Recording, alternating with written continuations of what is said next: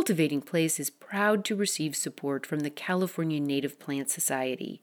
California is a biodiversity hotspot on our planet, and CNPS is working to support the communities of plants and related beings that make it so. This is Cultivating Place. I'm Jennifer Jewell. Lorene Edwards Forkner is a gardener who writes, a writer who gardens. Known as Gardener Cook online, Lorene is also a mother, a cook, and an artist in and out of the garden. She joins us today to share more about her artistic garden based daily practice of the last four years, which has resulted in the new book, Color in and Out of the Garden Watercolor Practices for Painters, Gardeners, and Nature Lovers. Lorene joins me today from her home and garden in West Seattle, Washington. Lorene, I am so pleased to welcome you back to the program today. Thank you for joining me. Jennifer, it's delightful. I'm so excited. I have just introduced you in one way, but I would love for you to share with listeners at this point in your life, Lorene, if there was an organizing principle for your relationship with plants and gardens right now, what is that organizing or motivating principle? I love this question. So, first because the garden is the lens through which I view everything, the whole world. Yeah. So this is actually, you know, my kind of mission statement for life, which is look closely with great heart. Look closely with great heart. Hardly could you find a better um, mandate or mission to wake up to every single day. And again, I will take you back a little bit before we get into your current work and the current expression of this mission statement.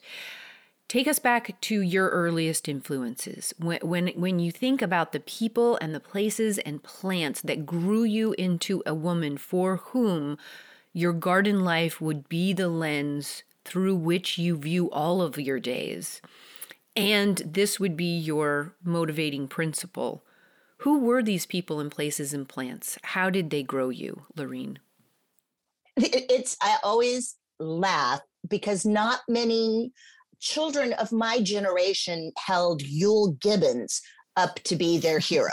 but I was just fascinated by the man. I always checked out his foraging books from the library. And, and just the notion that you could go out into the natural world and gather things that would sustain you. So I was always the crafty kid. I also checked out all the craft books. So making and gathering, I, I can't remember a time that I wasn't doing both of those things. Um, later in uh, college, I studied art and I was going to be an artist. And my heart broke just a little bit because my life at that time just wasn't going to accommodate grad school and the formal at that time you know gallery representation and studio work and you know i could do the starving part i just couldn't do the rest of it. So i really kind of shut myself down to be an artist. I was, in fact, told that I couldn't be an artist if I didn't do that. And so I ended up in the garden because I always had a plot. I was always digging and planting. And it was there in the garden that I realized I finally kind of came home to that artist in me that I could I could paint seasonal pictures. I could choreograph events. I could play with, you know, sculpting an environment. Um, and so while I very much still have trouble calling myself an artist because I give way too much power to professors, in fact, that has been my medium for the last 40 some years you went on from um, school and studying art into the garden, into family life. Uh, one of my favorite quotes is that your children drove you to garden. And uh, and there you found your sanity and your your artistry. Take us a little bit on your professional path in in the garden world. It was such a gift. Um, that yes, my children did drive me to horticulture, and uh, but I was just watering plants at my neighborhood nursery. I just like get me out of the house so I can talk to grown-ups. But when I was there, all of a sudden I met my people. I met the sciency geeks who knew all the horticulture and Latin and, and could make fun of me about how I said Weigelia or didn't.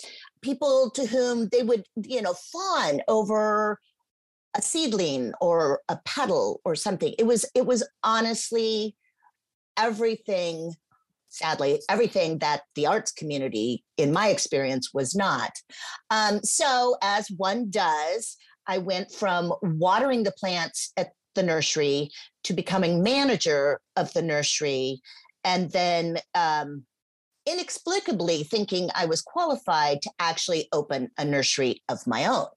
Um, which I did in 1995.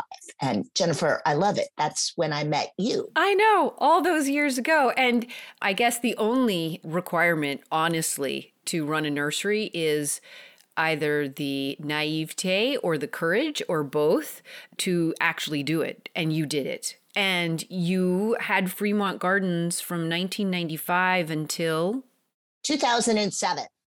Um, and I would add to naivete and courage really strong back because it is hard work there is so much heavy lifting but but it was delightful because all of those people came into my store and my employees and, and everything. I was in that community of people who found the wonder in gardening. And, and we all had the same problems taxes, cash flow, you know, communication, weather. Um, so by 2007, I was kind of chewed up, spit out, you know, ready to move on.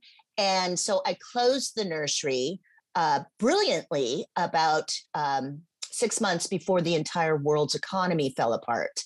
So uh, the following five years, maybe, were given over to um, freelance garden writing and and uh, my first book projects. And you know, in the course of having the nursery and having a month or a monthly newsletter and talking to my customers i started to tell garden stories. And that's when i really found the writer in me.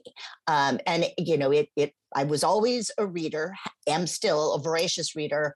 Um, and so language became a way for me to communicate with my customers to to tell and and kind of seduce people into gardening make them forget all the heavy lifting um, so I did um, the writing on my own for about five years. And then I think it was in 2012, like at the end of 2011, beginning of 2012, um, I became the editor of Pacific Horticulture Magazine, um, a nonprofit horticulture organization based in California, but really covering all of the West Coast. Um, and it was a quarterly magazine the platform was strictly for gardeners to tell their garden stories and um, everything in, uh, in those pages was donated by people who wanted to share their stories and so for the next however many years it is until 2019 i became rather than telling my garden stories i was helping people tell their garden stories. I want to go to having you pick up the threads of this idea of color and what it means to you and, and how it has played out across those different expressions of you as a writer, gardener, artist, um, cook, even. And then maybe lead us to this place where you are are looking for something and that something turns out to be a daily practice i would say the thread that connects all the way back um, to every to again the way i look at the world is color um, that was always my focus when i was taking art classes um, the gardens i put together i start with color and then try and match conditions and all the rest. Um, color color is a very powerful factor in our world. And I, um, I always wait for someone to raise their hand and say, but I'm colorblind.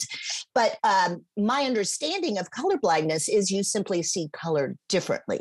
So, but in fact, color in the natural world is designed or, or engineered by the great one to capture the attention of all living creatures. So we are very much living creatures. So just like foraging bears, looking for those berries, or birds picking up all your blueberries, um, color color gets our attention. And so I think, you know, I happen to absolutely delight in it.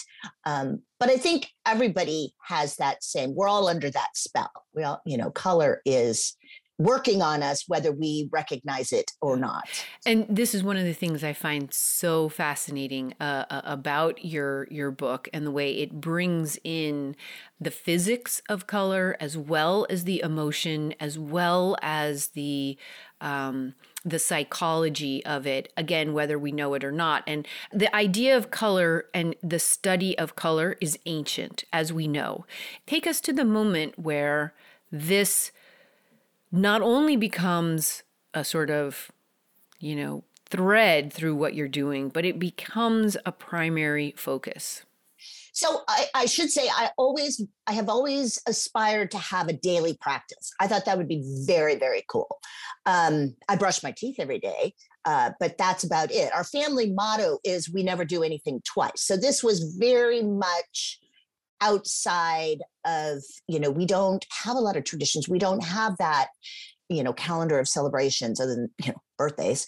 And and so it was it was unusual that i wanted a daily practice that was a departure for me um, but back in i think it was about 2016 i discovered a project an online community called the 100 day project which starts in the springtime and for 100 days, people commit to doing something creative and posting it online.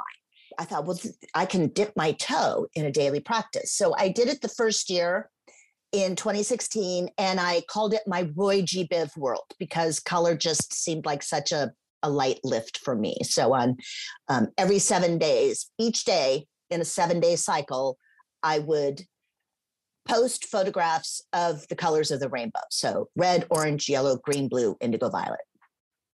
So, and that was delightful. I loved how that played out in my feed. There's just something about the rainbow spectrum that chimes even more with my love of color.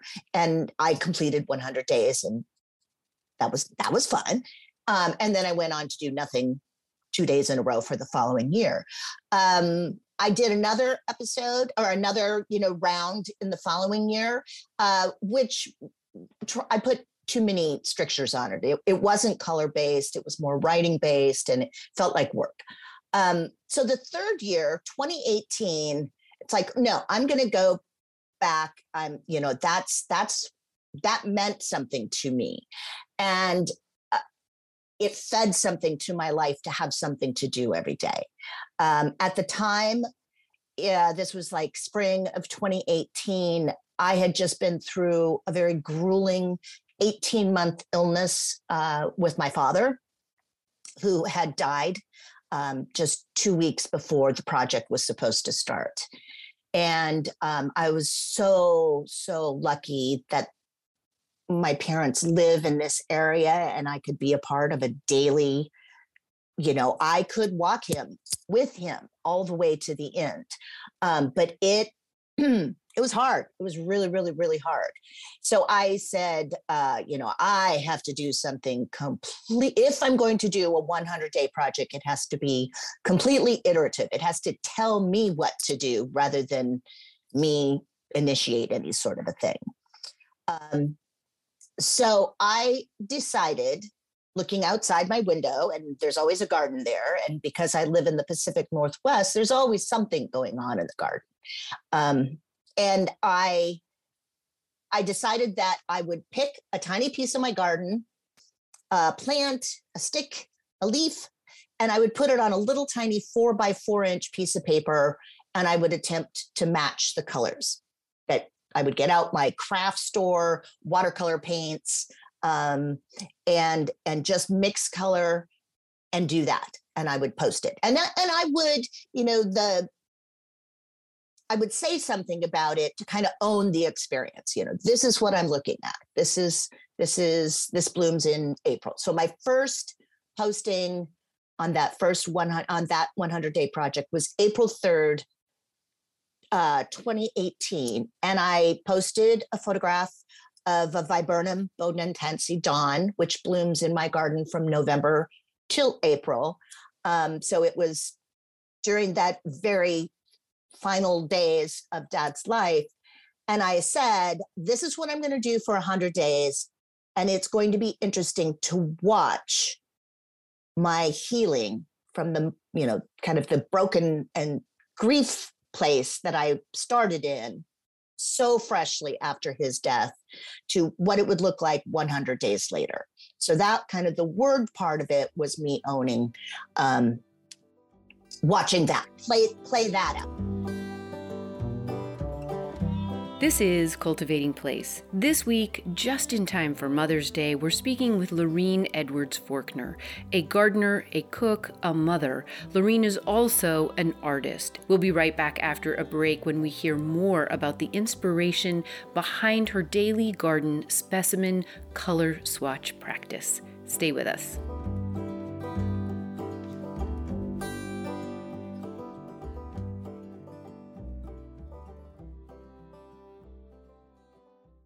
Cultivating Place is made possible in part by the California Native Plant Society, on a mission to support California's native plants and places using both head and heart. In October of 2022, CNPS is hosting their biannual Native Plant Conference, this year with a theme of rooting together, restoring connections to plants, place, and people. CNPS is inviting everyone including you, to be part of the conversation and the effort to celebrate, protect, and restore California's plants and everything and everyone connected to them. CNPS has a current call out for presentation applications. If how we restore connections and root together is dear to your heart and you would like to find out more about presenting at the conference, please visit conference.cnps.org. That's conference.cnps.org. The deadline for conference presentation submissions is April 30th, so get yours in now.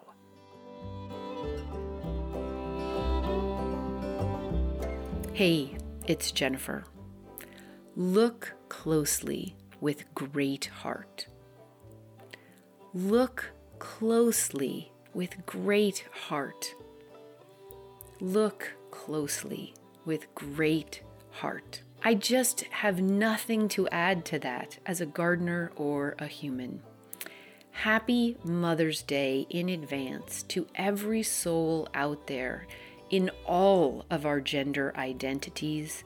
This world needs all of the big hearted, full color gardening and mothering we can get.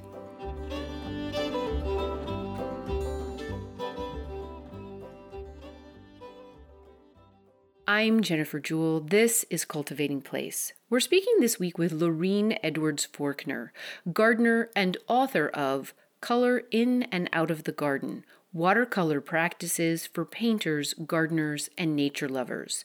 As we come back, we learn more about Lorene's inspirations for this daily practice, including the deep grief following the death of her father and the moving local color palettes of Bay Area artist Mimi Robinson on one of my trips to the Bay Area for work, I don't call myself an artist, but that doesn't mean I don't buy art supplies and ramble through every art store I've ever seen. So I was in a marvelous art store in Berkeley and I came across a book uh, called Local Color by the artist, um, Bay Area artist Mimi Robinson. And uh, it was it was about obviously color. Um, Mimi Robinson is a landscape painter, and she also works with craftswomen all over the world. She's much more than a landscape painter. Um, but she she was doing these color swatches as a means of identifying place. So the Marin Headlands in springtime has these colors in it, or there was a blossoming plum branch. I went to this exhibit at uh, the Berkeley Botanic Garden and has an exhibit space in the middle on one of my trips. I wandered through this old garden into this ancient kind of rustic exhibit space where Robinson's work was up. And I saw her depiction of the color swatches with a, it was a photograph of these color swatches with a flowering plum set on top of it. And so these were her colors. And and it just it like something inside me clicked. Um, so I I'm so grateful to that experience in like the previous year or so that I that I could draw on that. It's like that that I can do. I know color, I have plants, and that I can do. Um, the resonance and the the riffing off the way we do as gardeners, as artists, as writers. That we, you know, I think of the artist and um, haute couture uh, designer Sasha Duerr and her local color work. And I love how how this is a, a beautiful building off of of those ideas and and then heading it into this other very garden based direction um, and then coupling that with your your processing and growing through grief um, brings a whole nother layer that uh, really informs what I then take from this book myself, Color in and Out of the Garden. And and I love Mimi Robinson's work. I, I have met her and have her book Local Color. And mm. and I mm. always think to myself, next time I travel, I'm gonna try this. When you started this 100 day project, all of those years ago. And those have been some really long years, Lorene. Um, you know, I think we all know what I mean when I say that. Uh, tell us about how that 100 day project then just amplified itself into what is now, uh, oh, you know, will be by pe- the time people hear this, you know, more than four years of a daily practice. I think it it basically amounted to, you know, when I was doing those 100 days, it wasn't a march to hit 100 days. It was finding or discovering the relief that that gave me that uh, focusing on color and and shuts out everything else. I mean people talk about meditation as you know the silencing of all the other voices. Well i i will never well, meditation for me looks like color, looks like doing this process. Um, and it became a willful distraction, you know, a mantra, as it were, that I could focus on and it would quiet all the other noise. Um, and so at the end of those 100 days, it's like, I, I can't stop that. I mean, the noise is still out there, the grief is still out there, life is still throwing curveballs, and and my garden is still there. So I just, I never stopped. Um, and and it and it began to resonate with people. You know at first it was like yay mom you're all the way up to 98 days. And and uh and my husband you know honestly when i would get stressed about something like when your daughter is hospitalized and about to give birth to twins uh, and he's like well maybe you should go paint. Maybe that would be a good way to calm your shit down. Can't say that. Bleep bleep yes but uh, so it became a tool in my life. It became uh, it became that daily practice. It was just a part of my life, um, and and it is it is certainly a powerful force for me. And I began to discover through people responding because I always posted it on Instagram, and it sort of just lives there. Um, and I don't bother about algorithms and reels and I mean, this is a very still process. Um, but I started to get a community around that of people who, for them, they just like looking at it. And, and that was their moment of color focus and reprieve. And I, you know, in my stories that I included with everyone, sometimes people responded to what was going on in life. Sometimes people responded to, I love blue. Everybody loves blue. Um, and and it began to be kind of a feedback loop um, and people trying it themselves and you know like oh i you know i went out in the backyard and i had my craft watercolor set and I did this bachelor button and my son was doing it alongside of me. And it's like, and that just makes me so happy that people are, it's like in my, I mean, I would love people to prescribe this, right? That, you know, doctors in hospitals, well, here's a pair of watercolor sets and here's a cheesy hospital bouquet, knock yourself out. And it's only like 10 minutes. It's it's not an investment of time. So it's more the accumulation of days that is where your energy is. Okay, I want to get to the process because you have led us there. But first, I want to ask you a little bit more about this original longing for a daily practice. And and you you mentioned this idea of you are in a family that didn't do something every day other than brush your teeth or didn't have a seasonal cycle of celebration or um, marking of, of time uh, other than birthdays. What do you think is at the heart of what you were hoping a daily practice would bring to you? And I, I think it's I think it's embedded in the answer you were just working with about um, about focus and about meditation. But is there anything else you want to add about that? Because I I think for me that is partly what the garden brings to me. Um, mm-hmm. And and uh, do you have any other thoughts on you know why you were longing for it and and what it brought to your life when you found it? Yeah, it it was it was for me. It was it was not tending to my kids who are now grown with their families. Um, it wasn't taking care of my parents. It wasn't, um, you know, doing the things that a household needs or even the things that a garden needs on a regular basis. It wasn't tending other people's stories for a for a publication deadline. It was it was just completely about me. I was the only one keeping myself doing it. Nobody, you know, the world will keep spinning if I miss a day.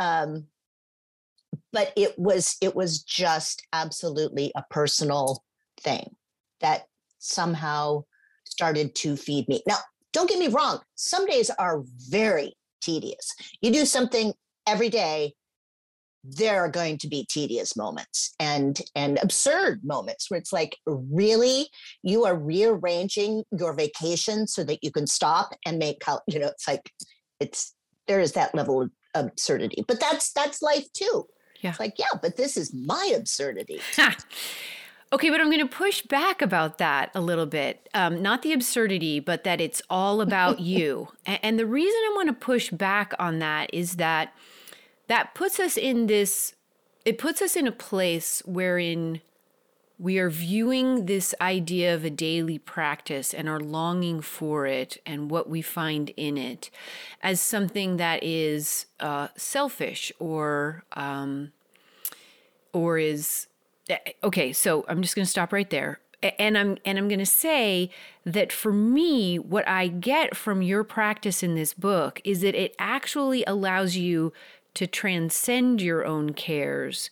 And it taps into that ritual and universal longing for something greater than ourselves. Like it taps you into the universal, it taps you into where we go when we pray or we meditate. And that exactly. is so far beyond like just about us. It is about moving us into this this bigger space you know, that we, we often talk, I think, in our world about the veils between the worlds. And there is in that focus that we get in a daily practice, like prayer, like reading, like gardening, like this color work practice for you, it actually explodes this idea of an individual self and makes us part of this immense universal divine common that's that's so beautifully put. Um, and i think the framework of a 100 day project or a daily practice was my permission slip mm-hmm. to show up. Yeah. It was my permission slip slip to make room in my life 10 minutes a day sometimes more sometimes less um, and and what that daily practice looks like has changed over the years. It it still remains daily but it was that permission to make room for it. And then when i showed up that's when yes that's when the self went away. That's when i felt all the joy. That's when i you know the veils is perfect. I mean i i got an email one time from a father who was talking about how much he appreciated and felt closer to his daughter hearing me talk about my dad that that initiated mm. conversations mm. with um, with his daughter and and you know mothers with young children mothers with sick young children who would be in the hospital but looking through my feed about just you know it's color it's joy it's and and all of a sudden the the big world which frankly can be very, very frightening to me sometimes, um, became tender and and vulnerable and and that really was when um, it began to kind of crack me open and and changed me in many many many ways. Yeah. And you know as our good friend leonard cohen tells us it's only when we crack that the light comes in, and it's only when the light comes in that we see color, Lorene, right? Yeah. Yep. There's no color without light. Go to your practice. Uh, walk us through what does this practice look like and involve. Uh, this is all in the book, but uh, I'd love you to walk us through it, and then we'll get into um, the actual like variety of color and the way you talk about it in the book a little bit as well. So the I'm I'm very lucky that you know in this old house that we've lived in for so many years, um, and the children have vacated the entire upstairs, so I have taken over. Um, so I have a table, an old dining table that I have set up with all my watercolors, which are very humble paints. People are always asking me technical watercolor questions. Um, phthalo blue this and quinacridone that, and and I like no, no, I have these very humble watercolors.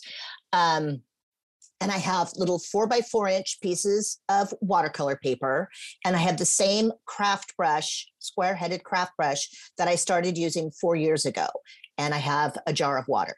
And, you know, I, I walk around, I'm always walking around. And one of the things I love is, you know, four years into this, people bring me things to paint you know, my husband goes out on a walk every day and he'll, oh, I brought you this home to paint. And, and I love that because that means they're paying attention, they're seeing right. as well. Um, and that's one less thing I have to think of to paint that day. Um, so I, I just, I only paint by daylight because getting back to light is so you know, and natural light is so important. Um, so my painting windows are very short in the wintertime and luxuriously long in the summertime. Um, but I love that, that there's a seasonal aspect, not only in terms of the garden to what I'm rolling out on 365 days a year, but that the world around me is different at di- different times of the year, the natural world. Um, and it's it's really pretty simple. I just look at a plant and mix the colors to match that. I will hold the plant up next to my little test swatches. It's like, eh, it needs a little more of this or a little more of that or leans that. And I make nine squares typically. Um, and some days works great and some days is very disappointing to me. Um, but regardless, then I take it over to uh, my desk, which is in front of a window, and I put the botanical or the shell or the stick or whatever it is on top of the painting and snap a photograph of it. Um, and then that's um, that's kind of the the root, I guess, of then whatever my little storytelling bit is that day. And I will say, because um, people ask me, it's like, we, you know, you're, I know you're on an airplane, and yet I saw you post a picture, and um, and I will paint in batches. Um, that's one thing that I have allowed myself. There are no rules for this other than the ones I make. Is I will paint two or three things at a time. Like today on my calendar, it says go paint. Um, I don't really, I can't really sit down and do a big batch of them because I'm concentrating and there's like a visual fatigue and, and, you know, sometimes boredom. Um, and, but the, but the posting every day and the, the little mini essay commentary, you know, short story, what that is the daily part of it. Um, and as a writer, that has been an amazing discipline that I really didn't anticipate. It's um, you know, the color is it's it's not unconnected, but um, I see more both in terms of colors as well as language. This is Cultivating Place. This week, just in time for Mother's Day, we're speaking with Lorene Edwards Forkner, a gardener, a cook, a mother. Lorene is also an artist. We'll be right back after a break when we hear more about the specifics of Lorene's daily color and plant adoration practice. Stay with us.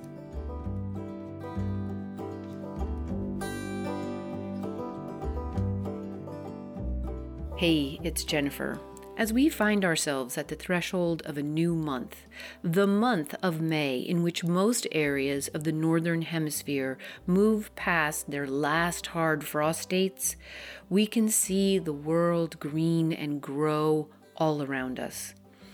I want to thank you all for being out there, helping Cultivating Place to grow by listening, by commenting, by sharing episodes that move you with your family, your friends, and other gardeners, by rating and reviewing it on any of the platforms where you might listen. You help this growing podcast to fulfill its mission of growing and encouraging more and more great gardeners, gardeners of place and purpose and heart. Happy almost May. Keep growing, gardeners.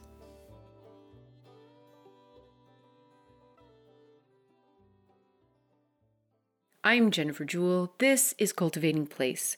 We're speaking this week with Lorene Edwards Forkner, author of Color in and Out of the Garden Watercolor Practices for Painters, Gardeners, and Nature Lovers. As we come back, we hear more about the specifics of Lorene's daily color and plant adoration practice from paints to papers to plants and their places.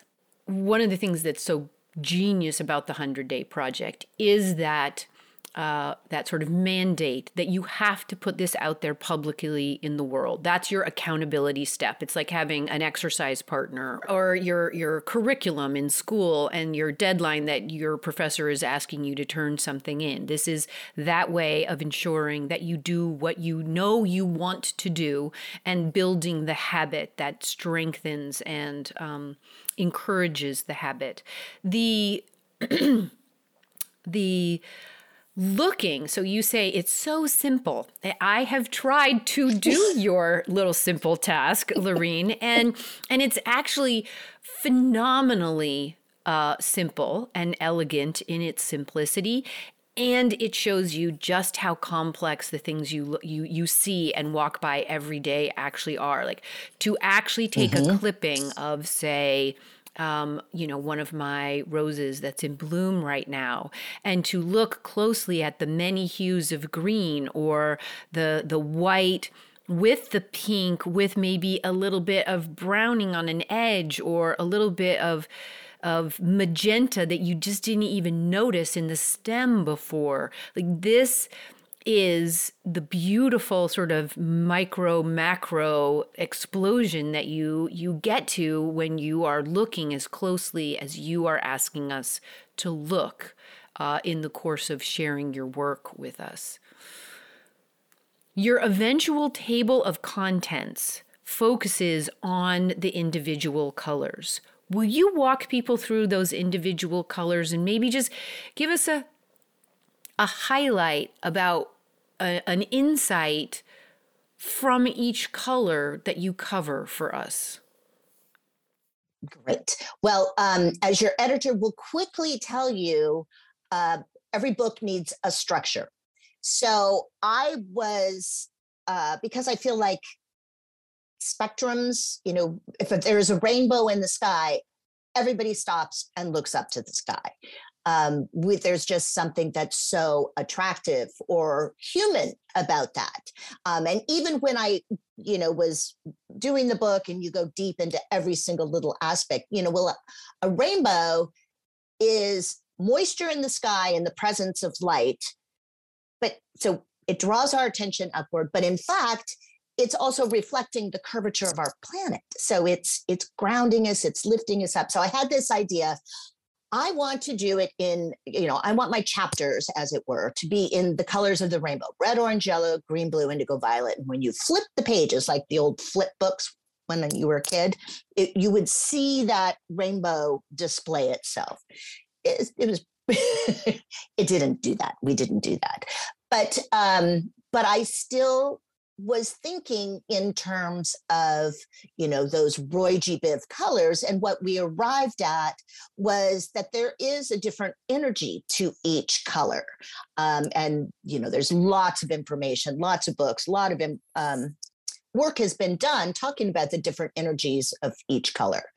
Um, so the book is still in the colors of the rainbow um, but the first chapter attention focuses on red.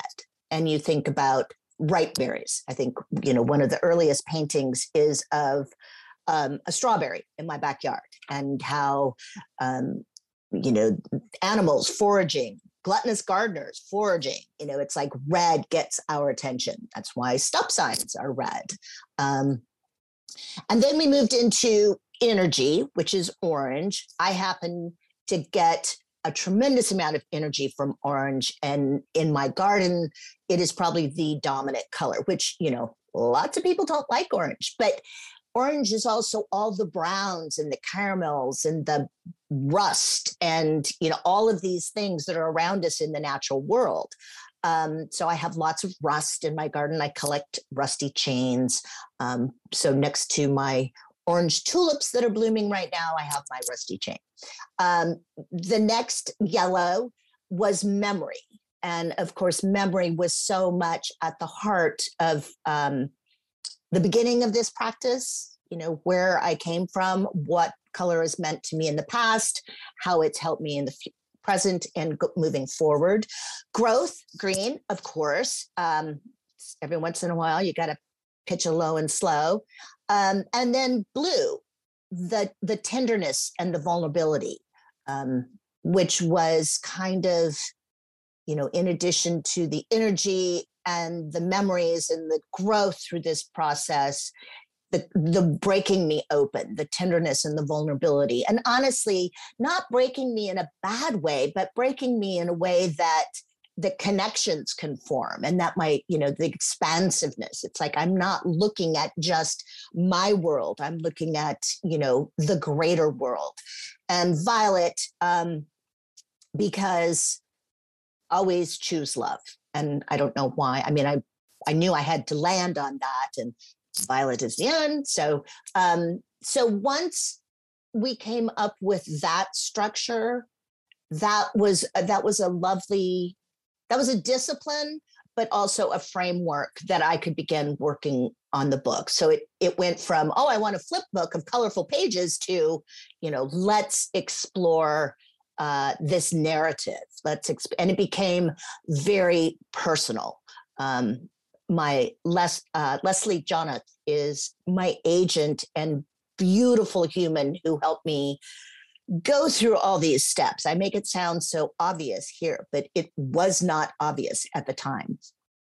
Um, and I'm forever grateful that she she just kept saying, "Make it make it personal." Yeah. And I think that gets to my my noting earlier in the conversation that this book is very different than your previous books. And and and certainly several of them had quite a bit of personal history to them um, and a lot of emotional background um, uh, from which they were being written or or put together. But this one is really about about you, the human Lorene, and um, that cracking open and uh, the way the colors helped that to happen, supported that happening. Um, and I, I found that very tender um, and tapping into this universality of what we as humans are trying to do, why we're here, why we matter, all of those things, which, you know, again, I think both you and I and, and many people listening, we find that in the garden in so many ways. Um, when you think back on this process, so I am speaking to you in April. The book is going to publish on April 30th. 26. On April 26th, which happens to be Frederick Law Olmsted's birthday. That planned it that way. Uh, of course. you started this project four years ago. Have there been surprises or or insights for you along the way that were new to you even before starting the book process? Absolutely. And primary, you know, I began to, to just celebrate color. But when I started making that time, making that window, and then I started putting it out there and seeing how it resonated with others, um, you know, I can say now that color is a very sophisticated tool designed to, you know, or engineered to attract the attention of all living creatures. But I didn't start out that way. I started out like, oh, I really like pink.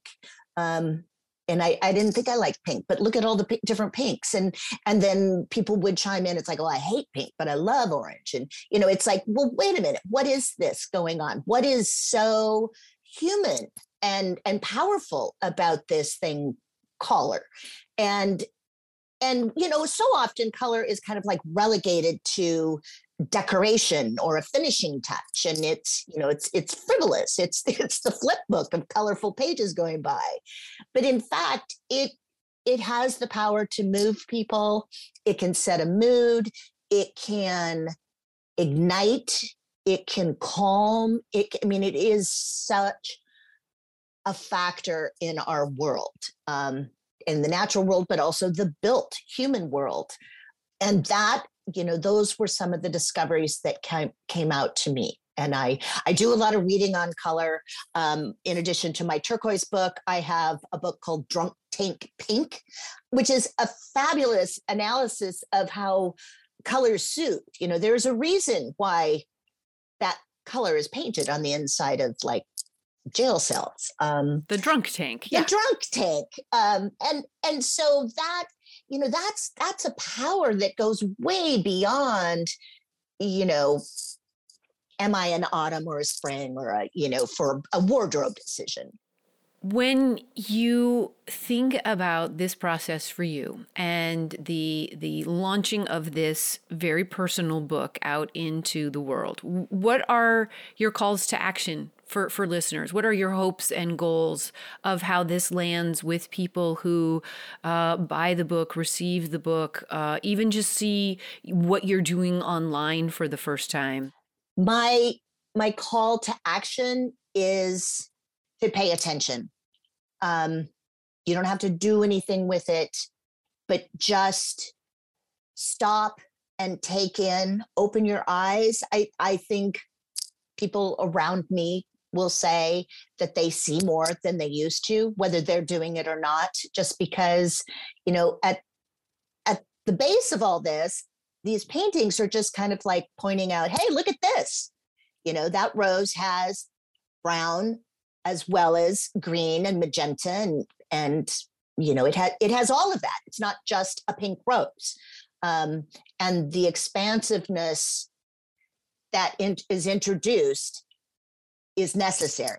Our human, we need to feel expansiveness. And um, so I I love the conversations that start with people who don't have anything to do with the art world um, who don't you know they just maybe they connect on the words or i'm i'm talking about the tides and how things come and go and there are natural rhythms and we just ride i feel like by pointing these things out in the world you know hey look at this and i'm getting you to look at it because i'm doing a color study um, that it's connecting with people beyond the garden beyond um, you know my tiny little pond that i'm in um, and i that means the world to me that by letting myself open up i'm reaching other people.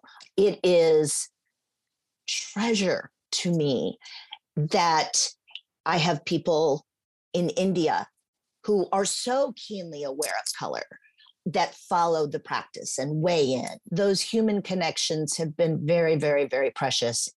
I would love to have you end by reading something from the afterword in the book.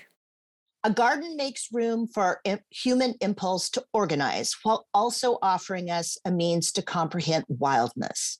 Gardening is a humble practice fraught with snails, failure, and loss that also holds the promise of transcendent moments of exquisite beauty. It helps us to make sense of nature and find our role in ongoing creation. My garden is a beautiful distraction that taught me how to cultivate a daily practice. Along with joyous highs and days of celebration, these past several years have had plenty of hard, noisy, and broken parts. To do something, anything really, on a daily basis is to court tedium. Sometimes all I can do is ride out the doldrum and watch for the next lifting wave of wonder and awe, and it always arrives. My practice is the walk between this day and that. I guess what I'm saying is pay attention to your life, including the uncelebrated, the overlooked, and the weedy parts. Look with heart and compassion Embrace the broken and the beautiful, then share what you see with others. Our world needs your perspective. Thank you very much for being a guest on the program today. It has been a real treat to speak with you about this project. Thank you, Jennifer. Lorene Edwards Forkner is a gardener, a mother, a cook, and an artist in and out of the garden. Her newest book is Color in and Out of the Garden Watercolor Practices for Painters, Gardeners, and Nature Lovers, available on April 26th from Abrams Press. Join us again next week when we head to Charleston, South Carolina to enjoy the sights, sounds, and full spectrum community in a small public park known as Theodora Park, the vision of longtime Charleston resident and community builder David Rawl in honor of his mother Theodora. Listen in. Cultivating Place is a co production of North State Public Radio, a service of CAP Radio, licensed to Chico State Enterprises. Cultivating Place is made possible by listeners just like you and by partner support from the California Native Plant Society. For more information and full color, plant, and paint images from Color in and Out of the Garden by Lorene Edwards Forkner, head on over to cultivatingplace.com and look for this week's show notes under the podcast tab. That's all at cultivatingplace.com. The Cultivating Place team includes producer and engineer Matt Fiddler, with tech and web support from Angel Haracha. We're based on the traditional and present homelands of the Mechoopda Indian tribe of the Chico Rancheria. Original theme music is by Ma Muse, accompanied by Joe Craven and Sam Bevan. Cultivating Place is distributed nationally by PRX, Public Radio Exchange. Until next week, enjoy the colorful cultivation of your place. I'm Jennifer Jewell.